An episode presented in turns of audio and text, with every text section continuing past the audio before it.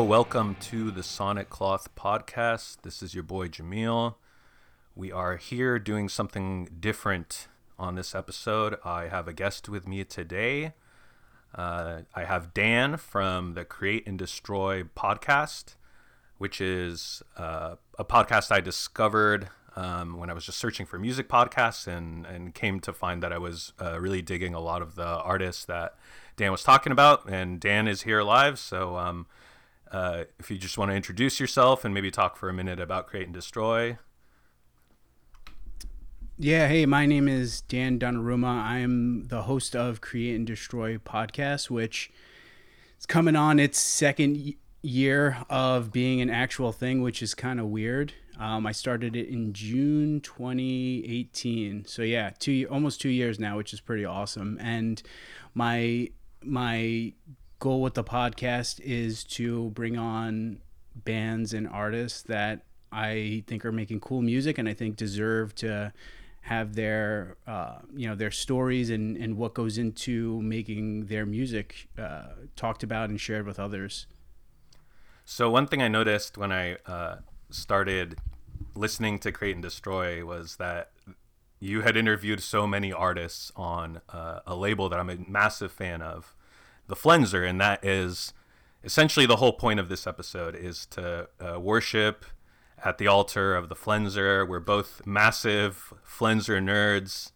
And um, yeah, that was one of the first things I noticed about your podcast is like you had interviewed, you know, Planning for Burial, and um, who else did you get on there? It's, it's escaping me right now. Oh yeah, so I've had on Tom Wasluck. Try it, Tom. Um, Kyle. Yep, Tom Wasluck from Planning for Burial. Kyle Bates from Drowse. Um, Jonathan Tuite, who runs the label. Brian Manning from Bosse-de-Nage. Um, let's see. Is there anyone else? I, I, I don't know if I'm missing anyone else. Um, those are the ones that are are coming to mind. But I've also had on some Flenser adjacent artists as well. Yeah. Right, and then yeah, it seems to like uh, kind of ha- exhibit it, it, inhabit its own world sometimes uh, when you when you get into the Flenser and you know it shares a lot of artists with other labels. Like Profound Lore is a good example of another yep. like metal label that like kind of you know bands sort of ping back and forth between them. But let, let's kind of back up and get into like your experience with the Flenser. How did you first hear about the label? Was there was there a release that uh, kind of like sucked you in to uh, this world? So this was around 2011 2012 so the the Deafheaven demo the Deafheaven demo came out and i was like blown away with that release. And at that point i had not heard of the flenser or really any artists from the flenser. And i wound up posting on this old hardcore message board hey can you guys suggest some bands that would be similar to Deafheaven?" and someone suggested have a nice life and I went and checked out Have, Have a Nice Life and instantly like fell in love with that band. And I just tried to find anything, anything and everything I could about Have a Nice Life, and I wound up coming across Enemy List and the Flenser, and I just wound up g- going through each of those record labels and seeing what bands they had been working with, and if there were any bands that I liked, and I just came across several bands that the Flenser had put out that I really enjoyed. And at that time, they were much more of a metal focused label, I would say. Yeah. Um, but it was right around the time of the Unnatural World, so um, it was a it was a pretty good time to discover the Flenser. Yeah, I was gonna I was gonna ask if in 2012 if the Flenser had sort of like taken in uh, Have a Nice Life yet, because Have a Nice Life's like basically at in the early in the in the earlier 2000s like they were synonymous with one record right? Death consciousness. And yeah. it was kind of this like cult record that existed you know before they signed on to the flenser. And then uh, we'll talk about this later i'm sure.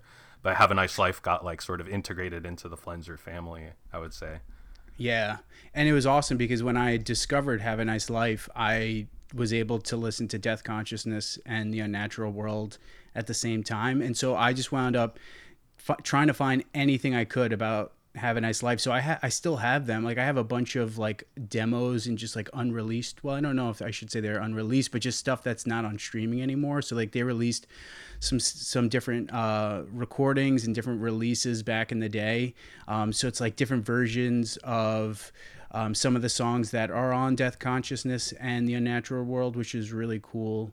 Um, so yeah, and it's interesting now to kind of like look back at the Flenser and see what that label was at that time to where they're at now. Because um, yeah, they're de- Flenser is in a completely different world of its own, different tier of its own. Right. And um, it's interesting that like Deafheaven brought you to the Flen, brought you to Have a Nice Life, brought you to the Flenser. Yeah. Um, because I, I can see fans of Deafheaven also liking Have a Nice Life. I'm sure there's plenty of crossover there, but I mean they don't they don't sound uh, particularly like each other. But Deafheaven is also one of the no. one of those bands that's good for the starting a rabbit hole. You know what I mean? They'll lead, they'll lead you yeah, on to a lot yeah. of other shit. And also, Deafheaven's San Francisco band, right? And Flenser is Bay Area label. Yeah, yeah, and they they yeah they did a split with Bosse-de-Nage. I don't know yep. if the Flenser put that split out, but yeah, they did a split with Bosse-de-Nage. So yeah, they're from San Fran, and I think that they may not be like have a nice life, but they still float in that like same realm, you know realm of have a nice life and and bands that people that are into have a nice life tend to enjoy. Yeah, for sure. That's so that's how how I got into the Flenser was I was obsessed with metal. I mean, I still am in a lot of ways, and I was obsessed with that label, Profound Lore Records. And they started to really, I think they had released uh, Bosse-de-Nage's uh, third album. And I, I just, and Profound Lore was one of those labels where I'm like, I'm checking out everything that comes out on this label because I was finding that I was liking the majority of it. And Bosse-de-Nage came on, and then I think I went backwards and saw they had that split with Deafheavens. Um, and that sucked me into the Flenser, obviously. And, and at, at first glance, I was like, oh, this is a metal label. Like, Panopticon was on there, Palace of Worms, like mm-hmm. this kind of weird black metal shit. Um, so it it's it I I think when I got into the Flenser at that point, it was early enough on to where like majority of the releases were metal. You look at the Flenser in 2020 and like what they put out, and it's like every yeah. once in a while a metal record comes out. Yeah, I someone in the this was like a couple months back, but someone in the Flenser Facebook group put um made a meme. It's like what the soft side of Flenser looks like, and then what the metal side of Flenser looks like, and it's like people dressed in like new age, uh, new wave outfits, and then people dressed in like you know tight leather and leather jackets. It's and it's so true because there's definitely they def Flenser definitely has very unique artists, you know that that can be straight up fucking black metal or straight up metal, and then they have a, a an act like Midwife, which is soft core or excuse me slow core and super fucking depressing right and back when it first started it yeah. was strictly just a metal label well Ma- madeline from uh from that band calls uh yeah. dream what is it dream metal I think she's she's uh, referred to her uh, oh, music yeah, as so, dream metal. yeah, like yeah, he- heaven metal is that heaven metal, something like that. That's yeah, what, that's yeah, what it is. That's what it is. Yeah, yeah. It's it's funny because um, it is it is rare for for a metal album to come out on there at all. And but even from the beginning, when it was mostly metal bands, none of them were.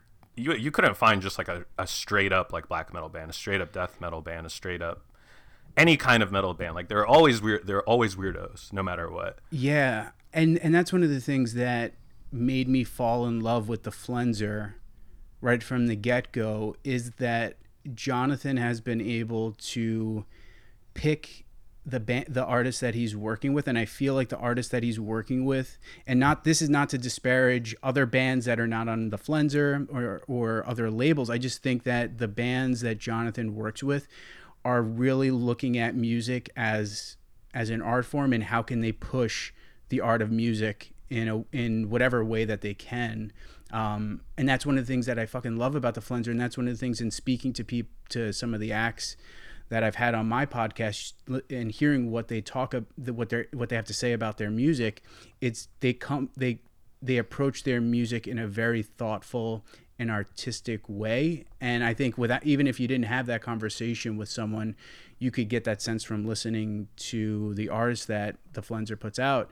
They're really there really is an artistic fo- focus to the the music and material that they're releasing and there is a shit ton of thought and effort that goes into their music and it's very much pushing boundaries in genres and and pulling from various genres and I feel like there's not a ton of labels that are putting out artists in the way that that the Flenser does at least in terms of the the the number of artists.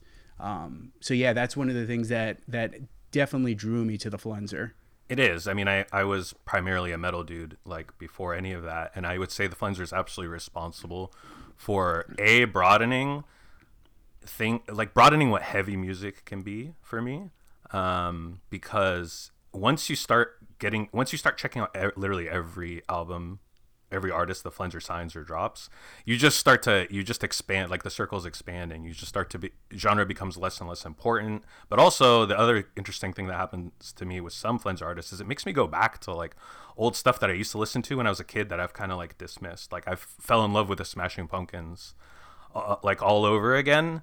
Um, their early stuff um, you know, early mid stuff because of artists on the Flenser, you know, not because they sound like them, but it's just I, I want that like there, there's an aesthetic or just like a, a fuzzy like all those fuzzy tones and like uh, I don't know some of the, some of this stuff really really harkens back to some some old stuff that I kind of th- threw away without being like a label that's like trying to reinvent any of that stuff. You know, it's not like a, a revival label, yeah, a, yeah. a revival label of it. Dude, of, I completely agree. Yeah, and uh, you had, you bring up a good point, dude. And these are uh, some notes that I I wrote for myself. Is several bands on the Flenser challenged what I thought heavy music could be or what I thought metal could be. Right, a band like fucking Mamaleek or Wreck and Reference. Yeah. Um, really challenging what my cons- my my thoughts were on how heavy music should be and it's shit that I never experienced before delving into the Flenser and, and their catalog. I, I loved when I when I interviewed Jonathan for the podcast. He he mentioned that you know it's weirdo music, and I love that term. I feel like it's like such a, a great way to describe the Flenser and and the bands that that Jonathan puts out. It's weirdo music, man, and it's it's fucking great. It is, um, and uh, I probably should have mentioned this in the beginning, but uh, we, the, the, main mission today, aside from uh, like really just nerding out about the Flenser and like being very very sappy about it as well, is uh, that we each, you know, the format of my podcast is that I pick you know a handful of tracks to sort of like start you down some rabbit hole, right? And um, so this is the first one I'm doing where I'm talking about a label, um, which obviously is genreless, but it, the the mission basically when we were first when we were first talking, Dan was, I'm gonna let's let's uh, cap it at eight songs. You pick four, I pick four, and the, really the only criteria is like these are the four songs that maybe you know either can represent you think represent the Flenser um, in terms of like giving someone a rabbit hole to go down, or it could just be your personal favorites. And we so we like embarked on this mission, and uh, we didn't. We also our, our other rule I think was that we didn't want to feature two songs by the same artist, right? So uh, we have eight songs for you. We're gonna play them. We're gonna uh, talk about them first. Um, before we get into that, though, I think there's probably a little more to get into with the Flenser. One one thing that I had in my notes was I find it interesting that like the Flenser nurtures a lot of like these cult artists like uh, Bosse-de-Nage, Wreck-It Reference, Mamaleek, and like Planning for Burial. Like ma- I think majority of their releases are on the Flenser and this is like mm. very much their home, I would say. But then you have like the Flenser take occasionally will take on like cult artists like Kayo Dot or Have a Nice Life, where the the audience sort of gets brought into the Flenser. Like Kayo Dot has so many releases, and they're over the course of a lot of different labels and stuff like that. So they're a Flenser band for sure. They fit in in every possible way, but they also can like float sort of in and out of the label as well. I don't know. I, I think it's interesting that they'll also bring in these like I, I, I tend to think of the Flensers like they're the ones who cultivate these artists and like yeah um and not even just like send them off into like major label territory because I don't know that a lot of Flenser artists end up like making it on to like bigger labels like Relapse and stuff like that. I think King King Woman did though, right? Yeah, King Woman went to? No, it wasn't Profound Lore. Was it Sacred Bones or Sar- Sargent House? I, th- I think it was Sargent House. Yeah, maybe they're on Sargent House now. They they had an album come out on Relapse though. I know that. Was it Relapse? Oh yeah, but yeah, they put out the. I think it was their first like first EP or some shit like that. Yeah. It's yeah, man. It's interesting that it the the Flenser and their bands totally have a cult file following, and I think that's another thing that sets the Flenser apart from most labels. Is that even before I discovered the, the Flenser, there were absolutely labels that I appreciated and labels that I thought were some of my more favorite labels because they put out you know bands that I enjoyed, but not at the level of the Flenser. And I think the Flenser, ha- I don't know how the fuck Jonathan has done it, but really has cultivated a cult following for the label, and then the artists that he works with tend to have cult fo- followings themselves. You know, Have a Nice Life, for example, is they've got such a fucking humongous cult following. Yeah, huge. It's a family. There's it's the Flenser family. Yeah. I mean, there's that there's that group on Facebook which I I'm not I'm not someone who participates in it, but um, you know, you can you can go in and talk to all the like almost all the artists on Flenser in there. Everyone's super accessible, yeah. super friendly. Um, there's not a I, there's not a maybe at first glance the Flenser might seem like a pretentious label. but Once you actually like dig into like who these artists are and like the way they interact no. with each other, it's like zero pretension happening at all. No, so like before I started doing the podcast, like I would I would kind of reach out to some of the artists here and there to just ask certain questions about their music or or releases and like like Tom for instance, I remember before I started doing Create and Destroy just like picking his brain on Tumblr, sending him a message on Tumblr to ask him about, you know, a song in Below the House or some shit. But to to to talk about the Flenser Facebook group, it, I highly recommend the Flenser Facebook group if you're a fan, a, flan, uh, excuse me, a fan of the Flenser. And I'm not a big Facebook guy, but yeah, most of the bands are super accessible and people are super friendly, and it's definitely like a family sort of uh, group environment in there. So yeah, I would totally recommend it. Yeah, and they're all fans of music too, so you just end up yeah you just end up like bonding over a lot of stuff like I, that that I've kind of witnessed from a lurker perspective. Um, I also like so. Oh, go ahead. I, I have a question for you, man. Yeah. So, do you do you have friends that are into the, the label and artists on the label? Yeah, I have I have a couple friends who they're not they're certainly not like on an obsessive level the way that I am, but I mean I have I have friends who I've kind of tried like pushing. I'm like you know they'll they'll end up liking a Bosse-de-Nage record a lot, or I'll take them to go, I took a couple friends to go see them live, and I'm like this is where you start and then just like go down this rabbit hole. It's something you need to experience for yourself. Start getting into these bands. But the problem is i don't know a lot of people like me and like you presumably who will like really commit like a lot of time too much time to just yeah. like checking out artists. There can never be an that's sort of like a, a common theme of this podcast is like it's a little bit of like a sickness i think we're not doing anyone harm, uh, you know, or anything like that. But like, there's can never be enough like new artists for me to check out. There can never be oh, enough new albums for me to check out. Um, and none of my friends are on that level. They're they're far more casual music listeners. They might be adventurous music listeners, but they're not they're not adventurous plus have this weird uh, just OCD like tendency to have to check out everything. Like the fear of missing out with music is a serious serious problem with me.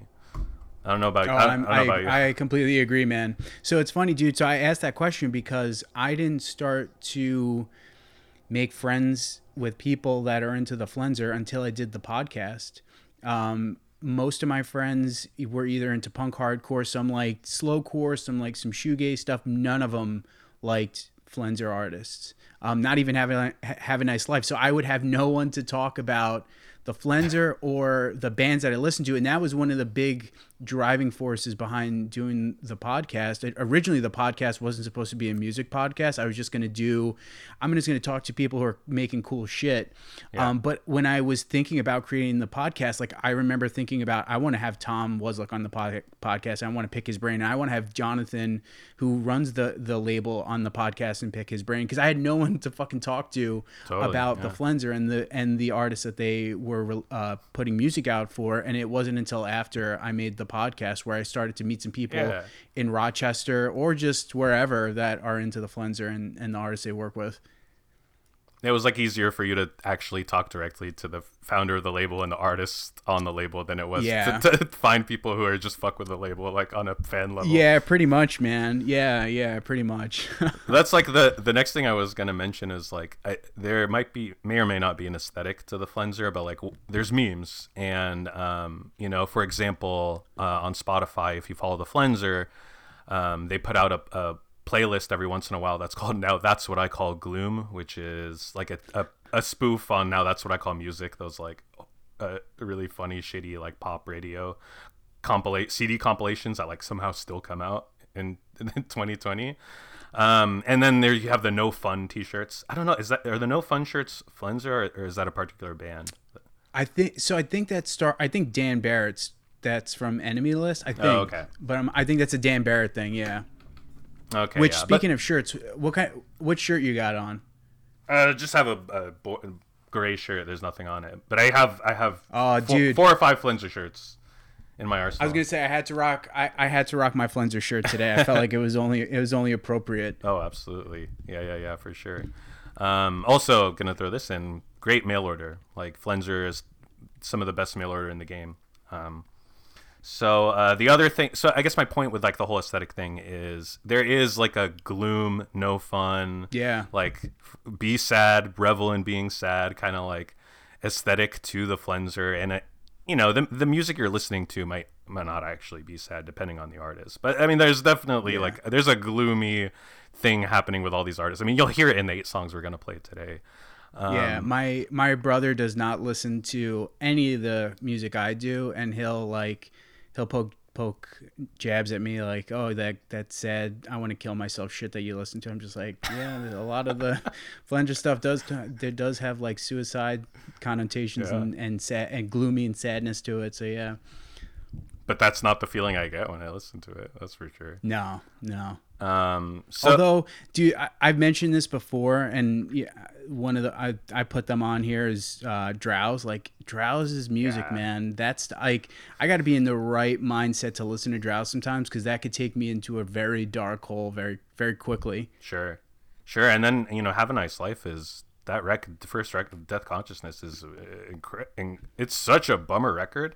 But after like you know 40 50 spins of it it just starts it's almost like it becomes a pop record in your mind or something like that you know because it's, Yeah, it's just I so the one- infectious and like you anticipate every every little part of it The one song that could still get me though is "I Don't Love." Like that song, sometimes if I'm if I'm not in the right headspace and I, that song pops on, I'm just like, oh boy, this this could be a tough one. But yeah, I agree. A lot of the other songs, I could just like I could jam and enjoy them, and it'd not be a big deal. Right. So for the let's get into a little bit about the tracks. Like how how did you select your tracks? What were the challenges? Uh, was there something like when we first talked about this and agreed to it? Was there something like, well, I know for sure this track's going to be on there, like no no matter what. Oh yeah. So yeah, dude, we talked about this and initially I thought this was going to be so easy. I had my four pack my four tracks picked out. I knew exactly which four songs I wanted to do or choose, but the more I thought about it, the more I went through the Flenser's catalog, the harder it was for me to settle on my choices. Yeah. Um I I initially wanted to pick like have a nice life was one of the the bands i wanted to pick. Um and then the more i thought about it i was like i don't know if i want to go with have a nice life song because everyone that is going to be into the flenser or this kind of music is going to know about have a nice life. Um but then it just morphed into what are four songs that i think best represent why the flenser is such an, an incredible album and then I, I also wanted to pick some songs that I or that I thought maybe people might not be as familiar with. Right, as we mentioned, I think anyone that's into the Flenser is going to know "Have a Nice Life." So I wanted to pick something that maybe people, some songs that maybe people might not be as into or might not be yeah. um, Deeper as cuts aware of. Yeah, yeah. for sure. How about you, man? How what were some of the like, challenges that you had? Um, you know, it was the second I opened up Flenser's Bandcamp and started looking through, and I was like, "It's I'm I know all of these albums, like, you know, um, so I don't know. It's some kind of mix of like, I know I had to have like a particular artist on there.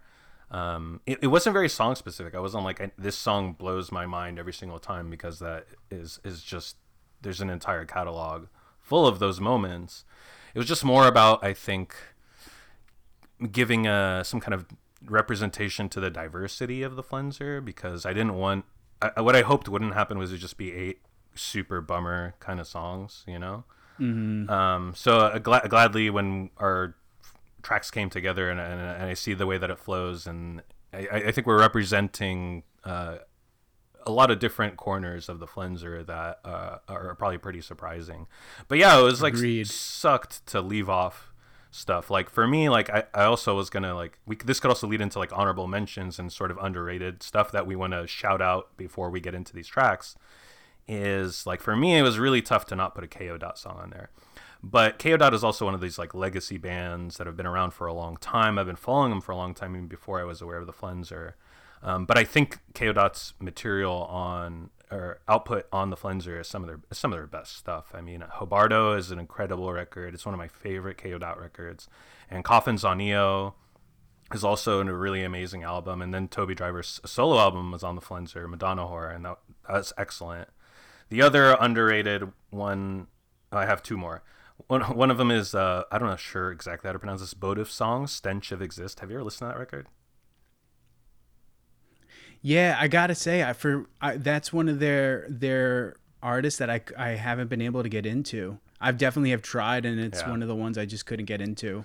Yeah, um, I mean, I've I had never heard Bodif songs before that Flenser's title, um, "Stench of Exist," but uh, and I don't think they've done a record for the Flenser since. So I think it's one of these bands that had a life had a label life before the Flenser and maybe even after. I haven't really kept up, but I, I think that's such a underrated Flenser album. It's, it's it's really really sad, and it's like the perfect late night album, introspective kind of like record to me. I, I, really love it. It's not an album I put on in any kind of company though. And then the, the, the last one is that Elizabeth Color Wheel album from a couple years ago. I think is just it's one of the just the best rock records the last five years. Like I love yeah. I love it, and I think that band of any of like their very current sort of signees, that's the one that's gonna that's gonna go really like I think really far. I agree, dude. I think that band is like and I've said this before um, on my podcast. They're they're gonna fucking take over the world, dude. Have you ever seen them live? No, but I keep hearing they, that they're, that they're the, just the most incredible live band. Yeah, um, I I their live set is is insane. Um, their singer Lane has just such a fucking presence. Her voice is incredible. The whole band is just phenomenal. Um, live. And so yeah, I, I think that they're gonna be a band. As long as they're together, I could see them doing some serious big things. Yeah, I agree. So I, I have to say, man, I I really fucking struggled with leaving certain bands off the list. Like Drowse, for instance. I there were that was another one that I was like, I want to have Drowse on my list initially. And then I kind of thought about it and was just like, they're a newer band. I think people of the Flens that that follow the Flenser now probably listen to Drowse, um, but Drowse is phenomenal. Kyle Bates is like he's been on my podcast twice. He's like the nicest, awesomest dude. He deserves all the love in the world. Um, so yeah, go listen to Internal World from the album Light Mirror, which came out last year because that track is incredible. That was your was As that I your favorite album last year, right? That was one of them. It was in my top five. It didn't want it for the longest time. Like that was number one, and then a couple of releases came out at the end of the year and and supplanted it. Right. Maybe it was the the previous Drowse record that was your number one. Yeah. For, so Cold Air. Yep. Yeah. Cold Air was yeah. number one the the previous year. So yeah, he's he's a phenomenal phenomenal musician and just a super cool dude. Um, and Internal World is probably my favorite Drowse song. Um, Have a Nice Life was also really tough to leave them off, but I figured you know what, um, there'll be an honorable mention. Go listen to Cropsey. That song is incredible. Yeah. But the song that is my favorite "Have a Nice Life" song. I was actually playing it before um, we started talking. Is Sisyphus, which is not on any of the Flenser releases. It's on like one of their like weird releases from back in the day. Just YouTube it. It's on YouTube and it is fucking incredible. The lyrics are so good. It's so such an incredible song. Um, another honorable mention, Low Estate. I love that band. They are so, they rip so much, and I feel like they are criminally on. They're like a metal band. Um, they're they are so criminally underrated. It's ridiculous. Um, their their album Covert Cult of Death is so good, and the opening track on that album, The Rope, is incredible. Turn that on and just headbang into oblivion because it's so goddamn good. Um, I also wanted to put Sannhet on originally. Yeah. Um, I know their most recent al- al- album or their most recent release wasn't on the Flenser, but they're st- uh, they're still Flen's family. I think it was Profound Lore, Um, right?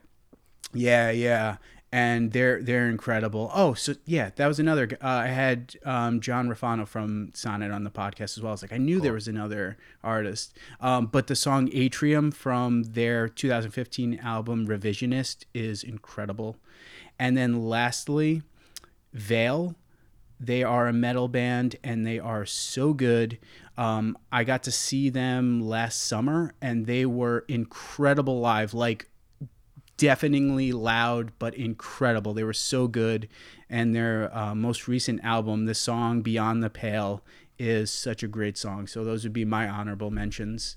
Yeah, that Veil record is so sweet. Um, I will. I'll, Yeah. I'll definitely link your um, your honorable mentions in the description for people so they can just click and get to it. Um, Nice. Yeah, uh, those those are those are good. That lowest state one, I totally slept on that one. I don't even think I checked it out. For some reason, I I, I thought I remember seeing that it was like a, a, har- a hardcore record, which is not why I avoided it. But, yeah, I mean, um, I could I could see how someone might call them hardcore. They dude, they're just they're heavy as fuck. And that that album Covert Cur- uh, Cult of Death, and I'm trying to remember what the previous release was called. I can't remember. They're both really good.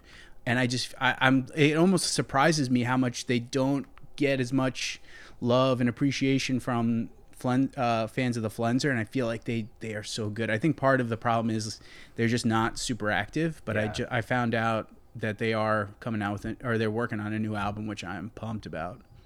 sometimes uh, maybe this is just an observation. I mean, I don't actually know how many evidence for this. I feel like sometimes the more metal stuff that comes out on Flenser gets overlooked here and there, and the gothier kind of stuff, maybe the sad sad boy and sad girl kind of stuff like rises to the top or something. I don't know. That could just be a weird a weird thing in my mind because there was another metal album that came out last year. Uh, I wish I could remember the name of it. All, I, I I think you could be onto is it something, all man. ale or alms or something like that? It's it's featured. Ails, it's featured Ails, Ails. right? A I L. Yeah. and it's got two Yeah, two I've- members of Ludicra in it, uh, who are like a legendary, like San Francisco black metal band, one of my favorite metal bands in the world. Like I felt like that album got overlooked, and it's such a killer record.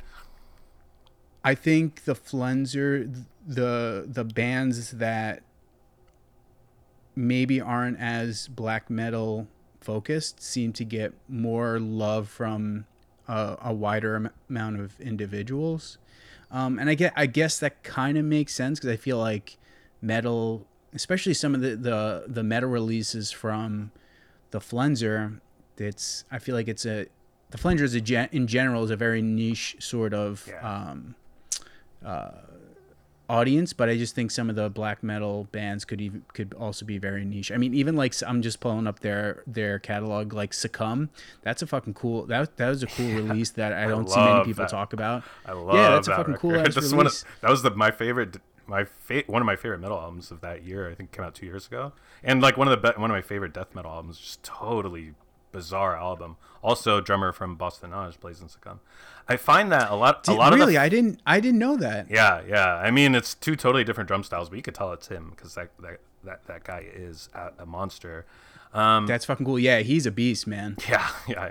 Uh, the and it also seems like the Flenser metal, more metal leaning bands. A lot of them are local to the Bay Area. I think he Jonathan is like just showing a lot of love to like local metal bands because almost all the ones I can think of right now are are San Francisco bands, except for maybe some, Yeah. of, some of the some of that early stuff as well. Yeah, and I I remember when when I had Jonathan on the podcast, that was one of the things he talked about is that he did want to, you know, give love to San Francisco and the bands coming out of the metal bands coming out of the Bay Area. So that makes sense. Yeah, yeah, hundred percent. And you know, the Bay Area has always had a, a healthy metal scene, even you know, wait, you know, w- outside of you know Bay Area thrash kind of shit. Obviously, Mm-hmm. like later. Um, I mean, just the. Have you ever listened to black metal band Weakling? Have you ever heard them? No, just no, the listened to them before. weakling alone it just like spawned an entire interest in uh, you know style of black metal in the states that i think is also a very underrated thing um, okay well um, is there anything we want to to bring up about the Flenser as a label in general before we get into these tracks? Um, I think we touched most of it. I think you know one of the things that I mentioned earlier about the Flenser artists challenging my thoughts or, or conceptions on certain genres.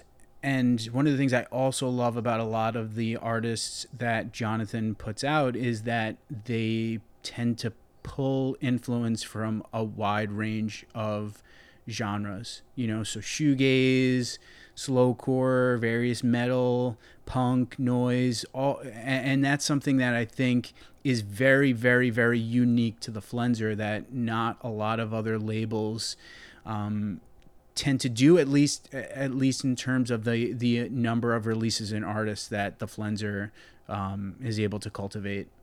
Yeah, I mean, virtually every genre, subgenre is represented in some way. Yeah. On a on a Flenser release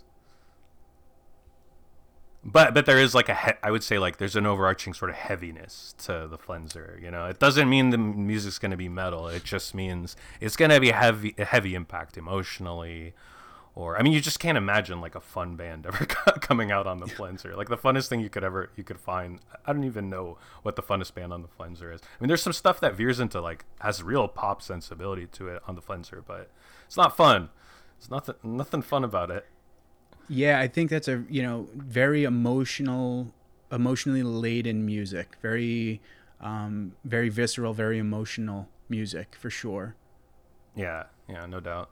Okay, um, so let's let's get into these eight tracks. So uh, the way we're structured this is we're gonna lead off with a track you selected, and then it's gonna uh, come back to me for a track I selected, and we'll just we'll keep going until each of us has. Uh, uh, talked about and played our, our four tracks. And um, why don't you go ahead and kick it off with track number one? So my my first selection is, and I hope I'm pronouncing this correctly. Yeah, good luck with this. Gled, yeah, Gleditsia by Botanist, and Botanist was a band that when I listened to Botanist for the first time, discovered Botanist strictly because of the Flenser. Absolutely blew my mind, um, and still the botanist music blows blows me away. Um, so this song is off the album Six Flora, which came out in 2014. And 14.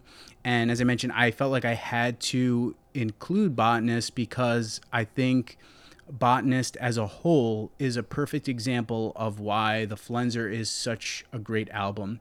Um, so botanist is the solo project by this dude from San Fran. I, I think it's pronounced Otrebor. Um, and there's several things about his music that I love. Uh, one that he does not use guitars.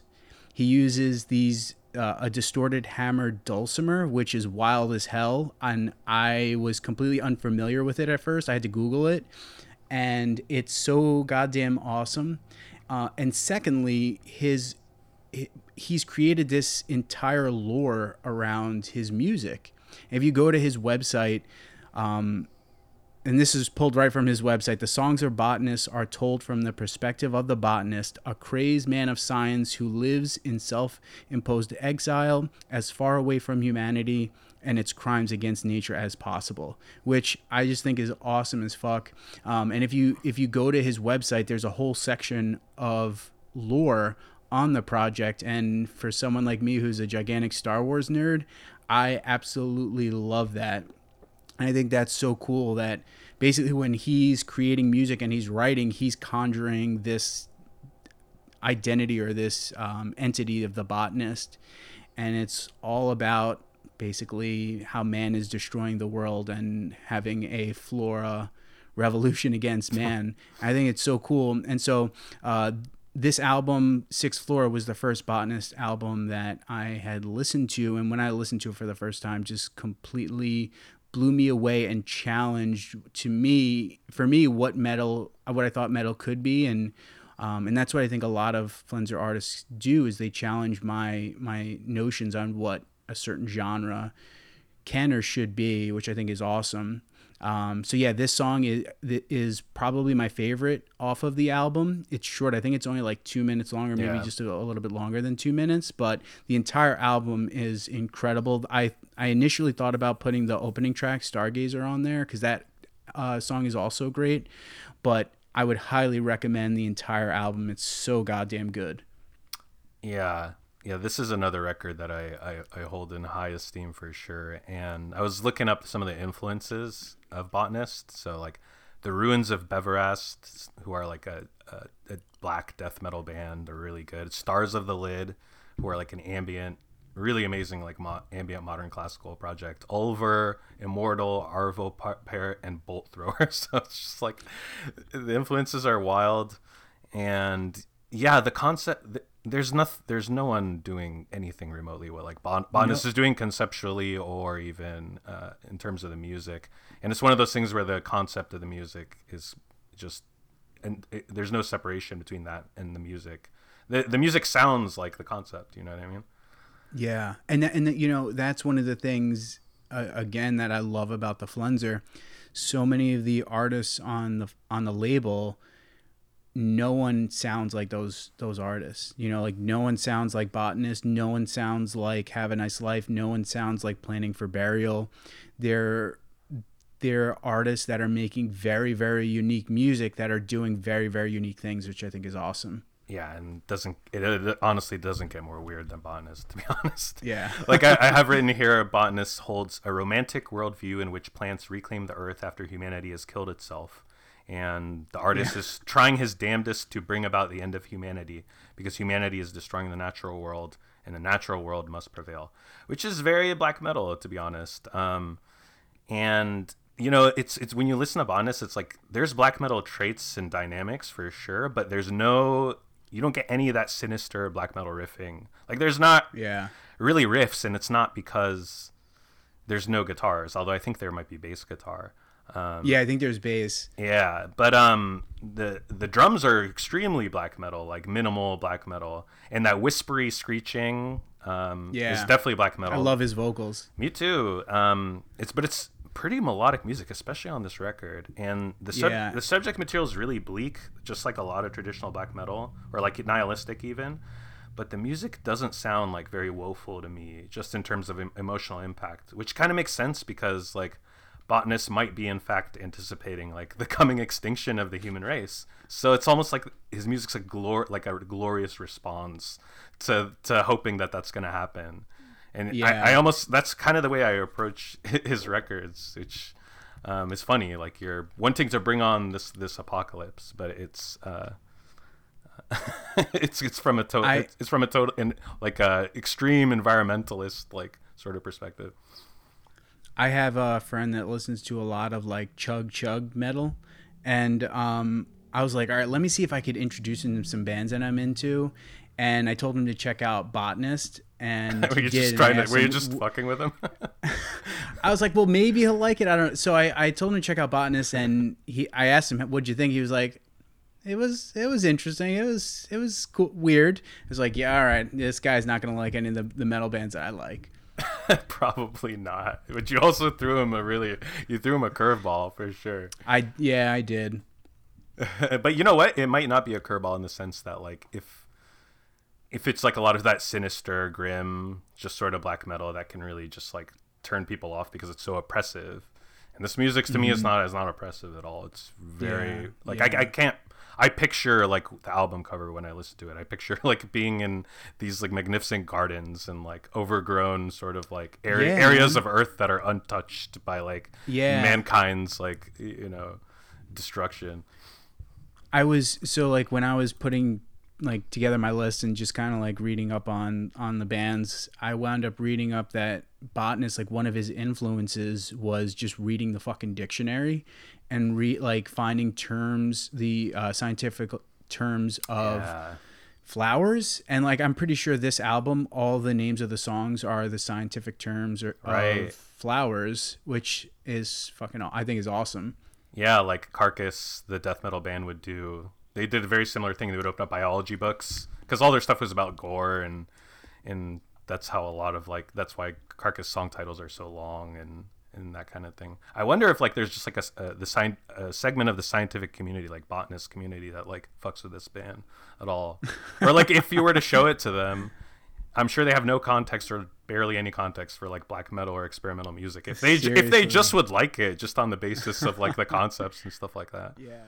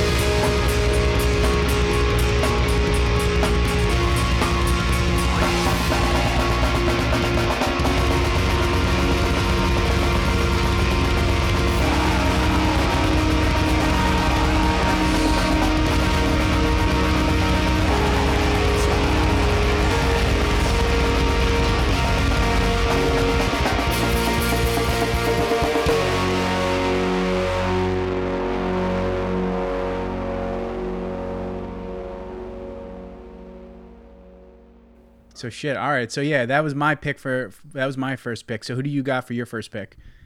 Uh, okay, for pick number two, I selected Midwife. Uh, the song is called Way Out, and it's from an album called Like Author, Like Daughter from 2017. So this was actually not re- initially released on the Flenser, but the Flenser did re release it as a digital only album. And they also re- uh, released Midwife's uh, album from, it's from this year, isn't it? 2020 Yeah. Yep. the new one, which is uh, excellent. But um, so Midwife is a Denver-based multi-instrumentalist um, named Madeline Madeline. Uh, sorry if I'm getting it wrong either way.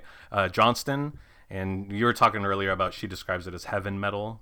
Um, Yeah. or emotive music about devastation.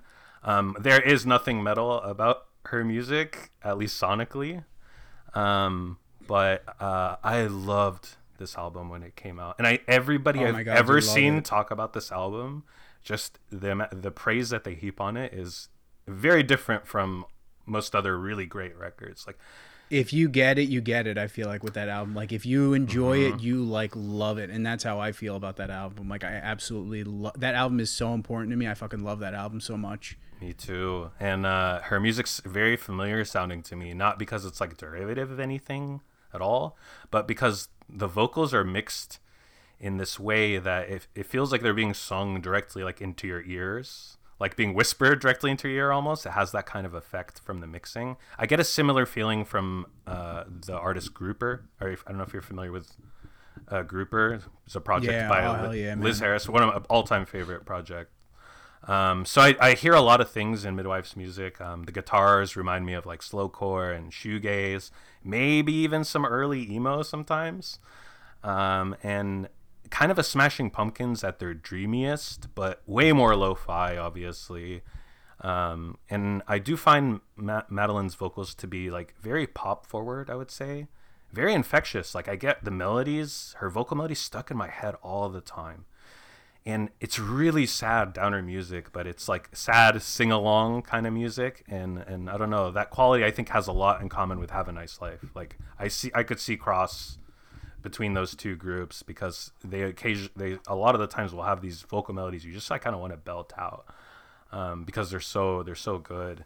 But this is one of my favorite records of the year of the year that it came out, and it's been on repeat ever since. It's like endlessly listenable, like you're saying. Uh, it's a go-to album for me that just kind of like swallows me up, and it's like kind of like a blanket, like a comfortable blanket. And I don't know why, but like heartbreaking music just puts me in a nice mood. Like I never go to this album when I'm feeling sad. It has an opposite effect on me. Uh, what What did you think about? Um, uh, what do you think about Midwife and this song and this uh, this record? Dude, I was so happy to see that you had Midwife on your list. Her music is in incredible, man. Um, as I mentioned, her music is very, very important to me. I discovered her music in a time where I was like really battling depression, and I would I just like dove into this album heavily. Seven months, six months straight, I was just listening to it incessantly. Um, it got to a point where like once I started feeling better, I couldn't revisit this album because it made mm. me think about dealing with depression. And now I'm at a point where I could revisit that album and enjoy it without feeling so morose and seeing how fucking beautiful that album is and how incredible those songs are. Sometimes I listen to them and I'm just like, what makes these songs so incredible is almost the the simplicity to them sometimes. Um, I, I hope I'm I'm I'm articulating that properly. Like I just feel like they're not super like insanely intricate songs, but they are so like it just works so beautifully. I I don't know how to describe it properly. Um, and just her vocals are amazing. Her lyrics are incredible, and the vulnerability that she has in these uh, in her music is just uh, unbelievable. And yeah, Grouper Man is like such a great, I would say, very very great. Um, example of another artist that I would say would be uh, on par with her music. Um, she, dude, she, uh, I don't know if you saw, Madeline did uh, like a Facebook live like show a month or two ago. Um, and I don't know if it, I, I haven't been drinking very much. And like, I don't know, I drank that night and I don't know if it was from the booze or just from her performance, but dude, like I was like straight up in tears yeah. watching her perform. Cause it was just like, it was amazing, man. She is, her music, I think is just on another level. She's one of my all time favorite musicians and I, I imagine that anything she puts out here from here on out like I'll, I'll love have you have you listened to sister grotto before no but i know that's uh that's just like a second band that. Oh, she, dude, yeah. So what's it like? Yeah, that's like very similar. So I think if my understanding correct is correct, that it's essentially like the uh, same kind of music, but it's just her in a different sort of headspace, I guess, or just kind of like singing about different sorts of things. So she felt like she had to call that Sister Grotto and then Midwife something different. Mm-hmm. Um, but I could be mistaken. But if you like, if you like Midwife, you will absolutely like Sister Grotto. It's fucking incredible. I would highly recommend. Uh, there's a song that she put out under Sister Grotto on a comp called "Blight Makes Right." The song is called "How It Ends." it's great. incredible, dude. And they she also did a remix with this artist called Rainbow for that song, and it's just as good. So yeah, her her music is just like it's so beautiful. It's so uh, morose and amazing. It's just like uh, it's it's on another level, man. It's so great. Yeah, it's I think it's an Elizabeth Color Wheel kind of thing where it's like the uh, midwife is gonna be huge potentially. Um, so yeah, I uh, I think I found out about that this midwife record from Tom from Planning for Burial's Twitter, where he was just like gushing about it, and that happens a lot where a Flenser artist will be gushing about an about an artist, and then six months later they put that artist is putting out yeah. a, a, record on the Flenser. So there's definitely like a refer a friend kind of shit happening like over oh, there. Absolutely, dude. I've I've mentioned this multiple times on on Create and Destroy, but Tom Wasluck has introduced me to so many amazing bands. Um, Midwife being one of them. Like he put out, he did a split with Midwife, um, but then like when I was towards the end of the year, was it 2016 or 2017? I can't remember when it was that um, like author like daughter came out, but it was like towards the end of the year. 2017. Yeah, so it was like it was like right around Christmas time when I discovered right. that album, and it wasn't until album. the summer, man. Yeah, so yeah, it wasn't until the summer, man, of the following year when I was like, all right, I maybe I should start listening to some other shit because I was just listening to it constantly. Yeah, no, you had to you had to put it down. You said for a while and, and revisit. it. I mean, Yeah. that's that speaks to the to the power of the music, obviously. I think Tom from Planning for Burial should be should is basically become a co-owner of the Flenser at this point. You know what I mean? dude tom is all yeah I, shout out to tom wasluck he's got uh he's got great taste in music and if if you don't follow tom wasluck on social media follow him just so you could see his album of the year his his uh, albums of the year list every year because he has some really great um albums that he usually listens to each year and i i learned about a lot of bands strictly from tom Yeah. Also, great great taste in albums that like I think generally get a bad rap, and like he'll he'll, he'll go he'll go to bat for for our bands and albums that that are like kind of universally decried. But uh, so it's it, I've I've done that a few times where I went back and listened to, to something that he's he'll, he'll stick up for bands that like are not cool by any means to like. So I, I appreciate that about him as well. But yeah, let's go ahead and play this uh, midwife track, and then uh, we'll come back with one of yours.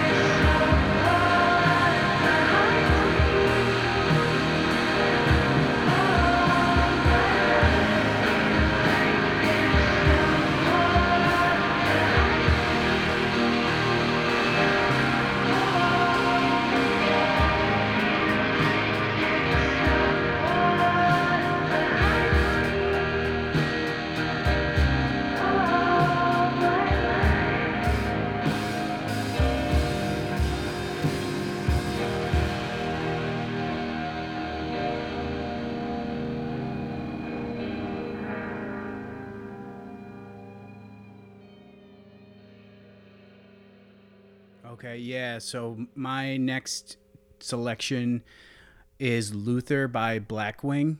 So, oh my god, I cannot even begin to describe how much I love this album and how much I've listened to it since it came out in 2015. It is so good.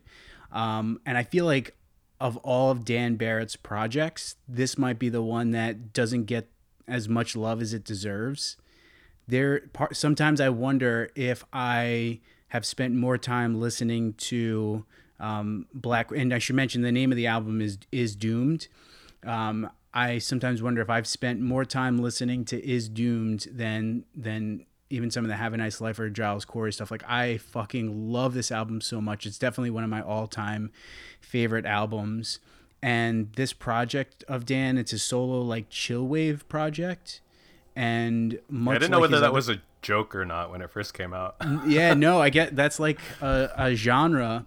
Um, yeah. and it's dude, it's incredible. So like his other projects, this this album delves into themes that are are morose and but specifically with his experience with uh, dealing with a health scare and i struggle. this was another thing that i struggled with i wasn't sh- I, I was torn between choosing this song or if i let him in but i ultimately chose luther because this song is it just fucking bumps man it is yeah. it, it's such a goddamn good song and I listen to that song and it totally gets me energized whenever I listen to it, man.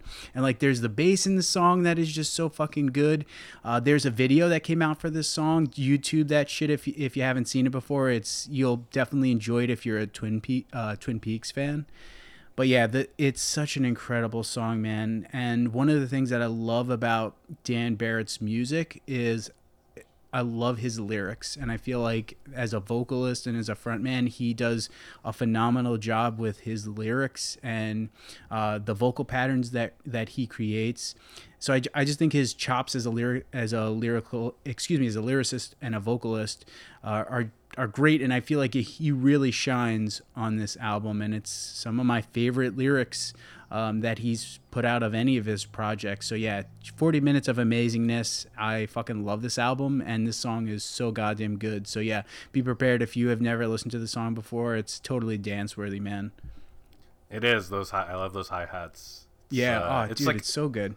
It's a, it's a basically an electronic album. Um, yeah, but something I noticed with a lot of Flenser bands is they're fans of burying their vocals in the mix like a lot and Blackwing is like no exception to that. So, just a warning: if you're gonna go down this Flenser rabbit hole, you need to be okay with buried vocals, like, because it's such it it happens so frequently in terms of the production. But it's of course it's for artistic effect. Um, but a lot of the the beats and percussion on this album reminds me of. Are you a fan of the Body? No, I've never heard of them before.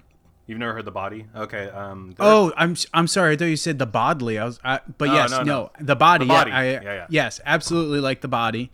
Um, the the way that they use in, in on this Blackwing record, the way that they use beats in their music, these like dinky sounding like thuds and beats, here reminds me of how the body does it and just in terms of rhythm and percussion and stuff like that. Obviously, musically, dude, very different shit. Yeah, but dude, that's a good point. So, like the last song, "If I Let Him In," the the percussion is literally boom, boom, boom, boom, boom, boom, boom, boom, which is like so simple, but it's fucking amazing. Yeah, I mean, it might be him just tapping on a table. You know what I mean? Like potentially to make that beat, or it could be a drum machine, obviously. Yeah. Oh, it's so good.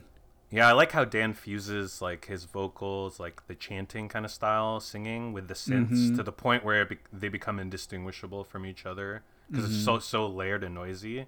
Like he does that in this track, and I think it's it's excellent. But if I let him in is my favorite on the album. I think it's one of the best songs Dan has ever written.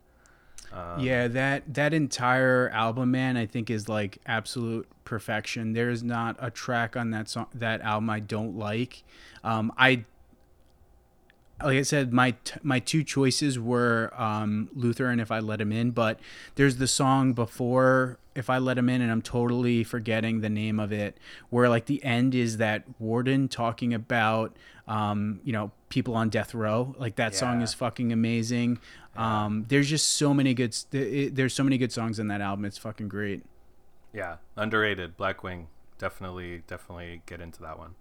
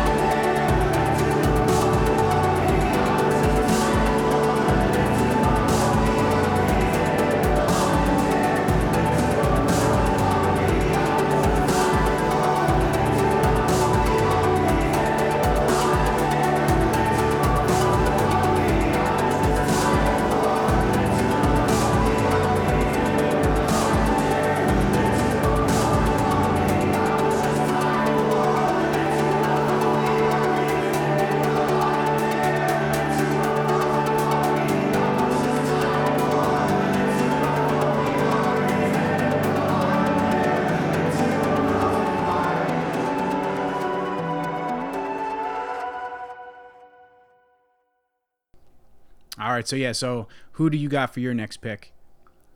All right, so I've got Mamaleek. Uh, the song is called Nothing But Loss, and it's off the album Via Dolorosa from 2015. Um, so maybe before I get into it, I'm I'm curious what I don't know what your take is on on Mamaleek because this is we can agree this is one of Flenser Flenser's most fucking crazy weird bands dude that they this is like weirdo music to a t and for the longest time i did not like Mamaleek. I didn't get it like i wasn't into their music. And then they released come and see this year which is fucking fantastic and i finally get it now. And i've i've gone back and revisited their their previous releases and yeah they are a really great band. I don't want to say they're an acquired taste, but like for me, I I listened to them and I didn't like them at first, and it took some time to get into their music. And they are a band that is fucking crazy, man. Just some of the stuff that they do, they're so unique. No, they're another band. No one sounds like Mamaleek at all. Like not, not even, even, close. Yeah. Not even close. So yeah, for the longest time, I didn't like their music. I didn't listen to them. I didn't fully appreciate them, but it wasn't until their most recent release where I was like it clicked and I finally I finally get it now with Mamaleek. Hmm. So you tried with maybe a couple of their their past records didn't didn't really stick with you, and then this, you know this last one I love I love this album. I think it's probably my favorite of the year so far. Yeah, um, same. And it's a little more I don't know, it's a weird word to use this band like streamlined than some of their other stuff. There is I mean, they sound really like a live band playing in playing together on this record in a way that they I don't think that they do on past records. Mm-hmm. Past records, it sounds like a lot of like very stitched together, kind of like editing and playing and um, almost like bedroom projects kind of thing. This new one, they sound like they sound like a band, like all yeah. playing. And I think they finally started playing live uh, very recently mm-hmm. before COVID hit. So maybe um, maybe those two things are linked, but. Um, the other thing about Mamalik is like there are two anonymous brothers apparently. Yeah. Um, yep. And they record in San Francisco and Beirut, Lebanon. Um, so uh, they they repeatedly create like some of the most uh, intriguing, like just crazy, like I, th- the word black metal gets attached to these guys, but it's uh, you have it's such a like a I don't know. I think that's almost just to like fool people. Um, yeah and and the the band name is interesting. The band name sounds like a variation of the Arabic word mamluk, which is like means a non-Muslim slave soldier. Um, so and these guys have no public persona whatsoever. Um, so it's a mystery. It's, I think to all the fans like who they are, unless maybe they know them in real life. I don't know anything about the actual people about making. Yeah, same. Video. I've tried to. I recently tried to get them on the podcast, but no dice. Sadly, yeah, they were they were just not not down. Yeah, I went through Jonathan, no dice, sadly. I don't. Yeah, I mean, I, even like lyrics. They don't do interviews. Find of their lyrics. Yeah, nope. I've seen a, I've seen a couple of interviews with them, and not a lot is dispelled in the inter, in the interview. It's very short, um, which is you know a very black metal thing to do as well, I suppose. But um, I, I the thing I read about this band all the time is that they they combine like all these disparate sounds together, and that it shouldn't work, but it does. That kind of you know like critique phrase and i think that's definitely true but i also think that description can apply to bands that are melding things that do sonically work together because these guys take the concept way farther than than most people. And it's really hard to talk about a Mamaleek sound because it's a band that has been morphing since day one. Um, but they're unmistakable from album to album song to song. Uh, you hear everything in their music. You hear like old timey jazz, like especially in the guitar leads, these like really nimble like gypsy jazz kind of things to noisy lo-fi black metal although it's never just straight up black metal. There's always something twisted happening. Um, kind of like fucked up sounding trip hop kind of stuff. You know some of the beats remind me of boards of canada. Um, and then like this kind of almost theatrical uh, stuff that reminds me of the residents or like even sun city girls who are an old band from arizona um, but the the song that I picked here, uh, I think the song is a is a good introduction to them because it's a pretty out there song, but it is a little bit more of an approachable place to start with a band. The guitar tone on the song is amazing. the I love the vocalist.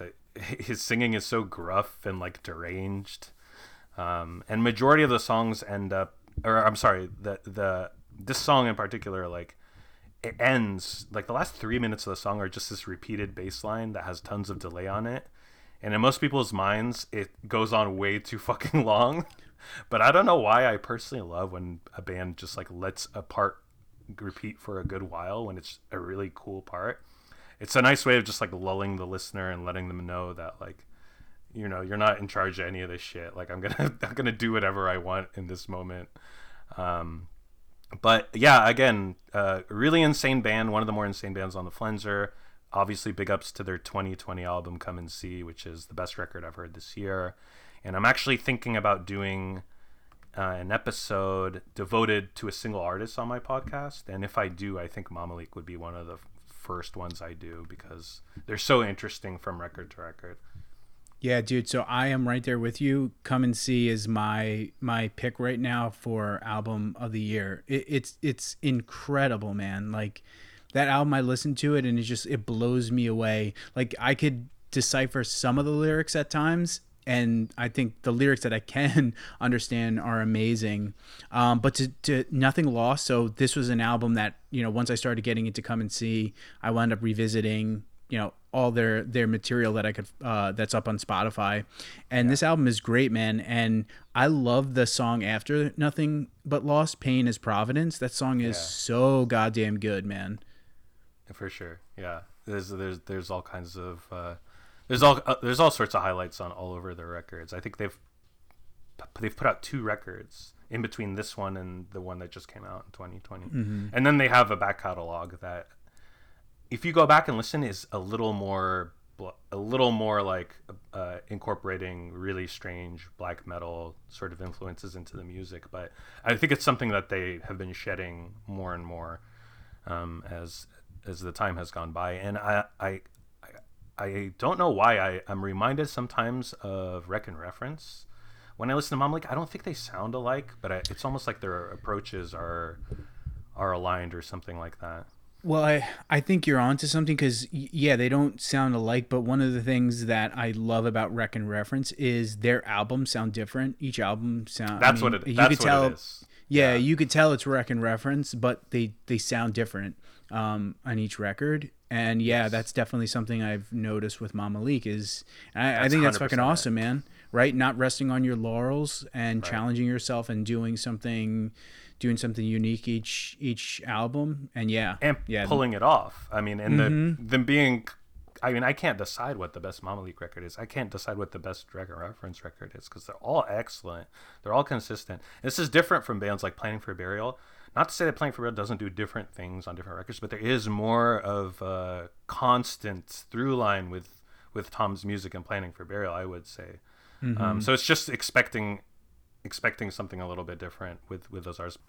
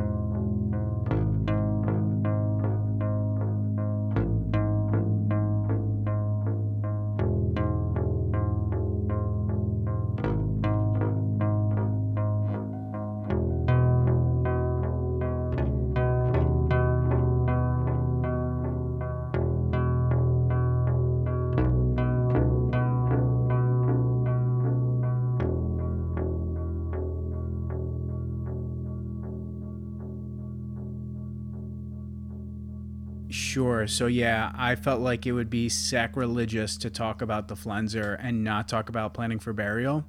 So when I was putting together my list, um, I immediately was like, I gotta have a, I gotta have planning for burial on on my my list, and I initially was going to pick Dull Knife Part One and Part Two. I consider those one one song, and yep. then I decided that would have been totally good.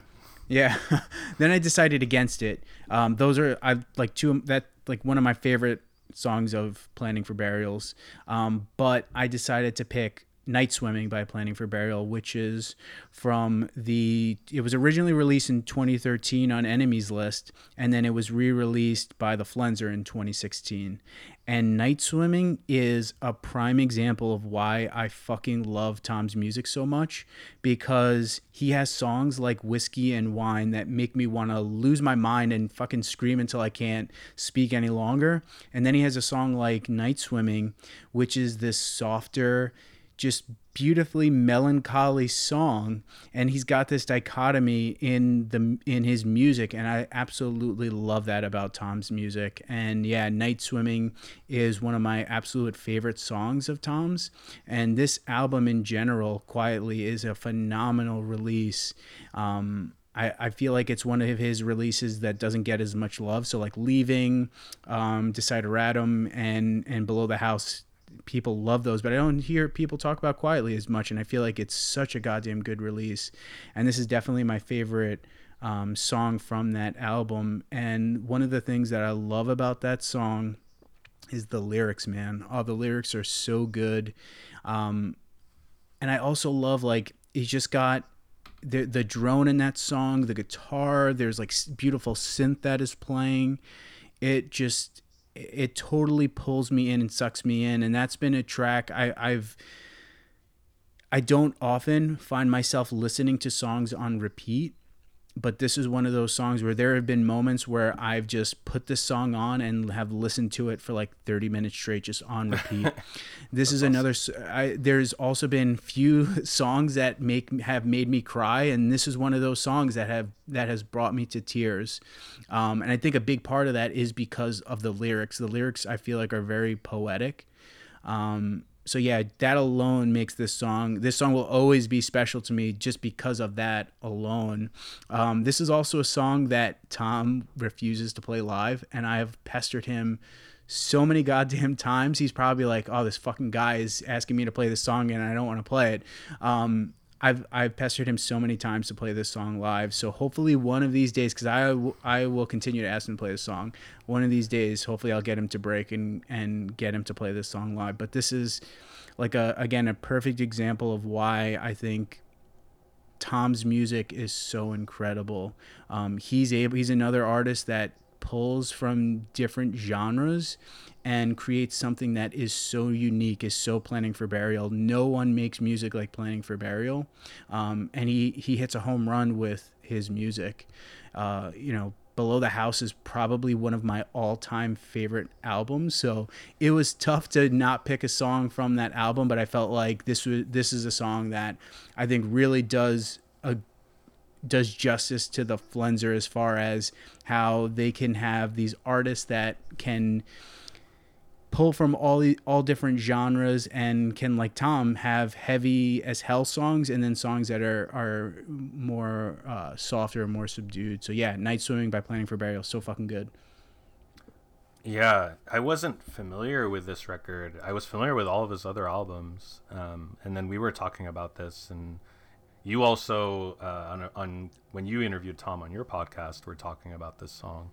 Yeah. Um, so so I, I I learned about it then, and I think I added it to a playlist, and I just never never went and checked it out. But this is an incredible album. So this album is I didn't know this. It's a series of EPs that yeah that together is called Quietly, and I think the title is that these are kind of more subdued yeah than than some of his other material. Although he's always had that mood and style in his music, like you're saying, it, things can get heavy, things can get loud and noisy um, I, I saw on Bandcamp for this for quietly one review called "Planning for Burial." Uh, I liked this opiated indie doom gaze, and I'm like, yes, there's like a heavy like I need to like lull myself to sleep or drink myself to into oblivion or like uh, th- th- there seems to be some kind of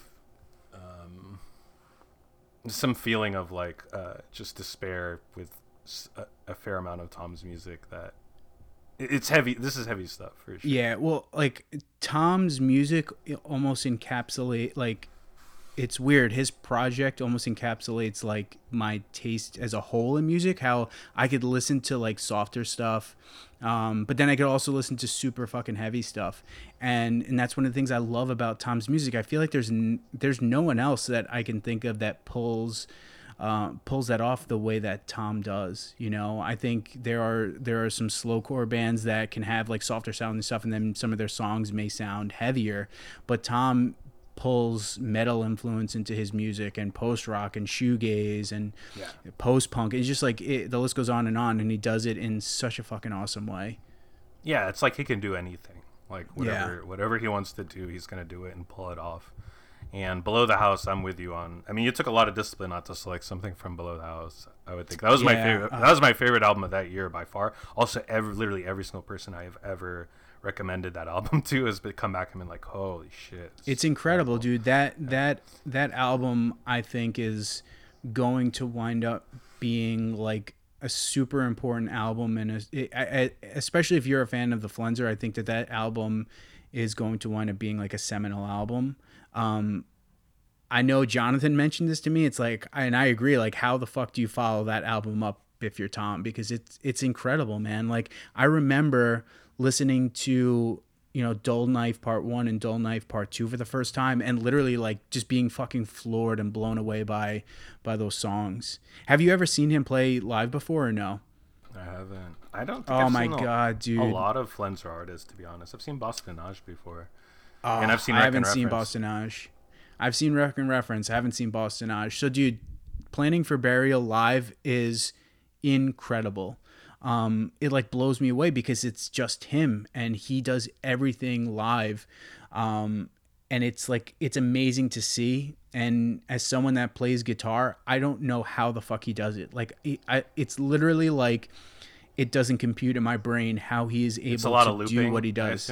looping yeah. He's got like stuff that is like i think he's got samplers that are going. It dude it's just it's like wild to fucking see man. It's it's that alone just makes him in like another again another tier. Oh, um, oh yeah, totally. yeah, yeah. It would be it would be because a lot of his music, you he probably I, I wonder if he could make it a full band thing. I'm not saying that would be better, um, but I I think a lot of the songs on Below the House you can if you didn't know anything about Planning for Burial you, you press play on below the house. I think you'd think it was a lot it was like a three or four piece band wouldn't you? Yeah i i i'm sure. I'm sure i th- i mean like if i were a tom if i could pull that off too i'd be like why the fuck have other people in a band in, in be in a band right? Um and i oh, sure. i i I'm wondering if that's part of it. I don't remember if we talked about that, but I, I have to imagine that part of it, it was almost like a, a necessity of like, hey, let me see if I could figure this out maybe I could do this shit without having to rely on other people is my guess, but yeah, I'm not sure. Yeah, yeah, who knows? Okay. All right, well let's uh let's listen to Night Swimming by Planning for Burial.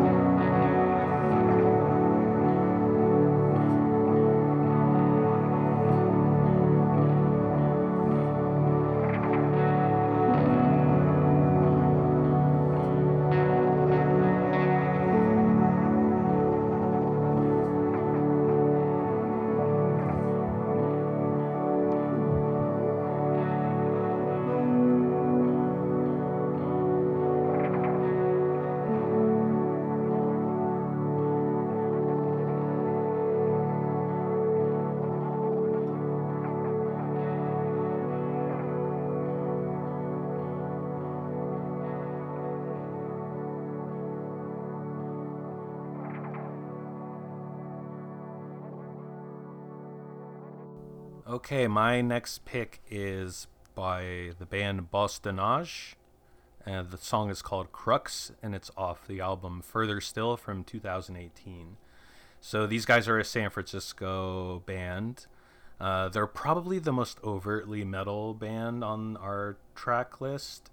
Um, and there's a black metal influence here for sure. But these guys don't play like big metal riffs at all. Um, I've seen them compared to Slint a lot, but I don't know. I think that really only comparison only comes through with like the quiet, clean guitar parts that kind of like build slowly. Um, the albums are based on short stories that are written by the vocalist, and uh, um, Dan, I'm hoping you can kind of get a little bit more into this because I, I, I'm, I'm a, I'm not a massive lyrics guy. It's not that I don't read them or connect with them. Um, I just sometimes, for, I just sometimes forget about them. Um, so I'm a little more music forward. So maybe, maybe you can, maybe you can uh, shine a light here because I, what I do know about Bosse-de-Nage, and this is that the storytelling and the short stories and the lyrics are like a big part of the appeal for yes. people who really love this band. So yeah, dude, that was what initially like made me fall in love with Bosse-de-Nage is is his lyrics. And what so the lyrics are phenomenal, no doubt about it, but what blows me away is this fucking dude Brian Manning the singer. Um he is singing and it's super like metal abrasive singing and he's screaming these this these short story lyrics and pulling it off. And that to me is like mind-blowing that he is writing a short story and then is not not only is he able to write this short story in a lyric format and it works but then he's able to pull it off with his singing. And that to me is what fucking like blows my mind with his uh with his music. So I like this song specifically, Crux, right? The lyrics to this song are fucking amazing because it's like, if I remember correctly, it's just a story about kind of going into a room or something like that, and there's just all this shit in this room. There's a ton. The room is completely like just um, overflowing with with these items in it. Um, but at the end of the the song, the whole point of the the track is the the person telling this story will say. Not that you know the items or these rooms that has nothing to do with it. It's just that he knew that this was ex- going to unfold the way it did and he knew he was going to find these items in this room. And it's amazing like his he is brian is such a great writer. Um, i would highly recommend if you haven't read he put out a, a, a short story called bleer which you can get from the flenser. Highly recommend it because it's really really cool. He's just a phenomenal writer man and i think he is a, a vocalist that is again just in another tier man. Like no one does no one puts a, writes a short story and makes it into a song and then is able to pull it off the way that Brian does. And yeah, his vocals, even that aside, his vocals sound freaking incredible. Yeah, very agonized. Yeah, and, oh. and pained kind of style. It's not it's not black metal e style vocals at all. It's so good. And like, oh dude, so like the last song on that album, Far Away Place, that song is so fucking good. And this is a perfect example where like and I love that Bosse-de-Nage does this. They have several songs where like they have a part that they just fucking drag out. Like there's the uh, the part in yeah. Faraway Place that they just keep playing.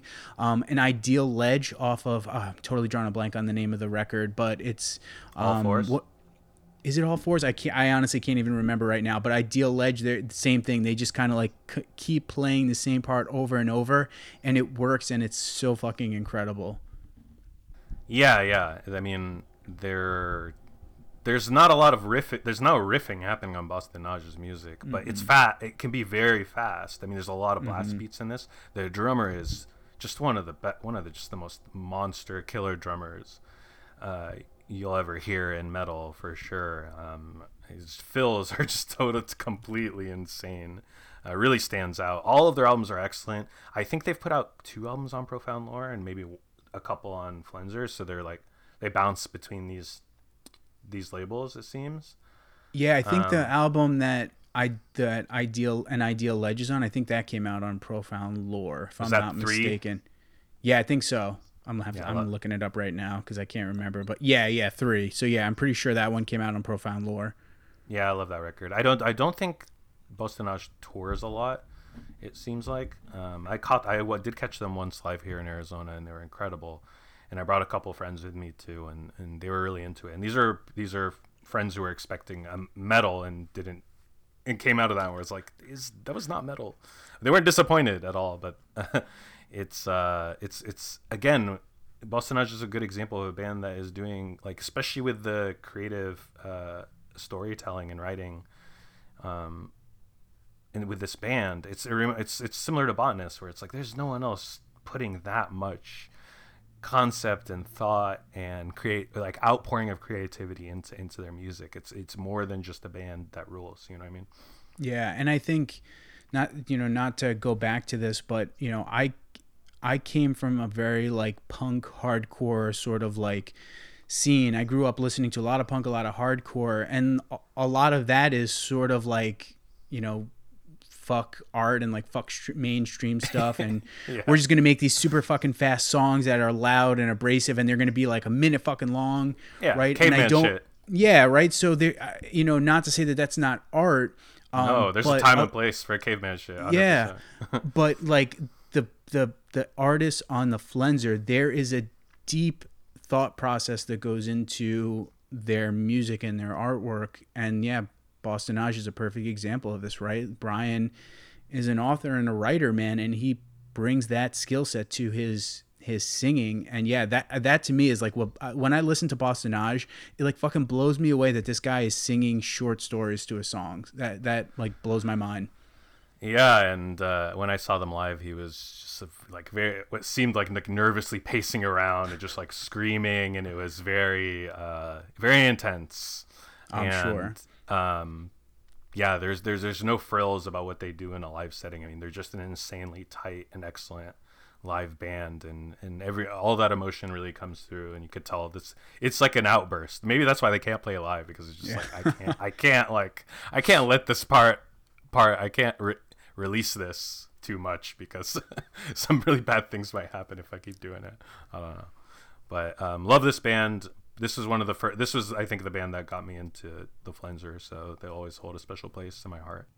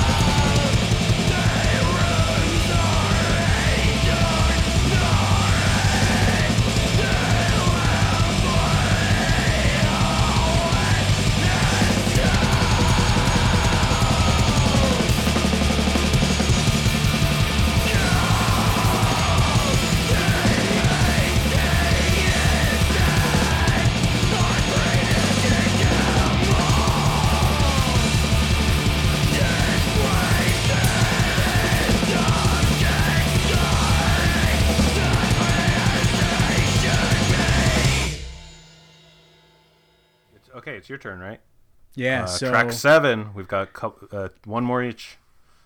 Wreck and reference. So I went with the track Bullwhips from one of my another one of my all-time favorite albums um in indifferent rivers romance ends and here's another band man that is totally genre defying this is a project from felix skinner and ignat frege are they a metal band? Are they a noise band? Like I- don't know what the best way to describe them. Your guess would be as good as mine but they are absolutely amazing.